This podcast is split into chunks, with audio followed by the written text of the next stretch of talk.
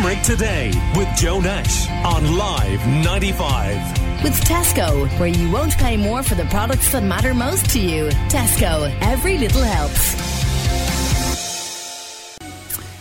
Now, uh, the web and everything that happens uh, on it uh, has huge uh, potential and great advantages, but obviously there is a downside, and children and teenagers, especially, vulnerable uh, if and when they're using it. And we're joined now in the studio by Robin Grace. He's a Garda and he's developed an app uh, which aims to protect teens, especially, from bullying, suicidal thoughts, and grooming. And you're welcome, Robin. Uh, good morning to you. Hi, uh, morning, now, you, you would have seen this, I think, from your own direct personal experience and uh, to some extent, and also then in helping other people as a guard. Just g- give us a bit of context. Yeah, thanks very much for having me on this morning, Joe. And um, yeah, I have a personal story and personal experience with uh, suicidal thoughts and how to get through a a crisis, and also I experience from working in An Garda Síochána on the front line, uh, helping young people in our communities when they are in crisis, either um, needing help with any issue but then at an extreme level, I have met some young people where they have been suicidal, and I have helped them through my own experience and training. But uh, sorry, before we continue, um, I suppose it'll be we need to mention that the government have just uh, announced that there's going to be plans for a dedicated commissioner for online harms um, that hopes to hold the internet to account and put some regulation in place. Um, and this is all very, very positive. That was only announced yesterday.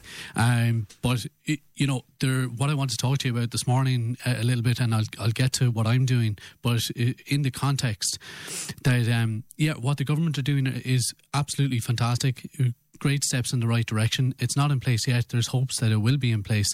Um, but the reality is there are other countries across the globe that have dedicated commissioners, and yet we're still seeing the statistics for young people um, getting worse and worse. And I'd like to talk to you a little bit about trust.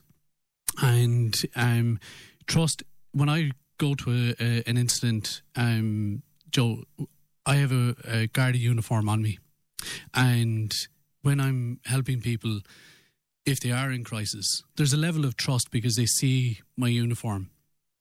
Now I'm asking our communities and uh, our young people and our parents to trust that what the information that I'm bringing will help our our young people, our children, um, when they are online, because I have an awful lot of experience in this. And the reality is, we can't control the internet for the larger part, even with commissioners dedicated to hold big tech companies to account. The dangers and risks, Joe, are very relative, and they're going to be relative to you as they are to me, and they're going to be different for every young person. So, what I'm trying to bring is a response. And the app, and I'll talk about it in a second, the app will bring a level of familial connection. So connecting, fostering the parent child relationship, uh, connecting young people with their peers very instantly on social media um, when they need it. And I'll talk a little bit about how that works in a second. Well, just in terms of, of your own personal scenario, was it something that sneaked up on you as a crisis moment, or was it something that built up over yeah. time when you look back at it? So that's uh, that's where uh, you know I'm asking you to trust me is that my story and my own experience. Um, I was, I suppose, yeah, I was I experienced childhood sexual abuse when I was a toddler, and from that experience, in my my adulthood, I, I reached a crisis where I wanted to take my own life. It got so bad, uh, Joe, that it was two o'clock in the morning. Um, I back in 2012 when I had a knife against my wrist and I had had a call out. I called for help um, on Facebook and just as it happens, my um, partner or my, my best friend, who is now my wife, who I met when I was 13, actually in Limerick City where I went to school, um, Hannah, she saw the message and she contacted my mother. And I had put a, a deadline on what I was going to do next. and I was going to take, I was going to attempt to take my own life at that point because the pain was so bad, Joe, that I wanted it to stop. And my the only realistic way that I thought um, that I could do it was to take my own life. The logic was if I didn't exist, then the pain wouldn't exist, and that's what you know. I was dealing with it in that that moment, and when I ca- connected with my family and friends, they helped me believe that the world is a better place with me in it. So that intervention was all important. Absolutely. We're, we're chatting to Garda Robin Grace, uh, talking about his own experience, but also this app he's developing. So that experience, your own, along with, as you say, as a Garda, the things that you've had to deal with in similar scenarios, has all fed into the app. So tell me about the app. Yeah. It's called Me.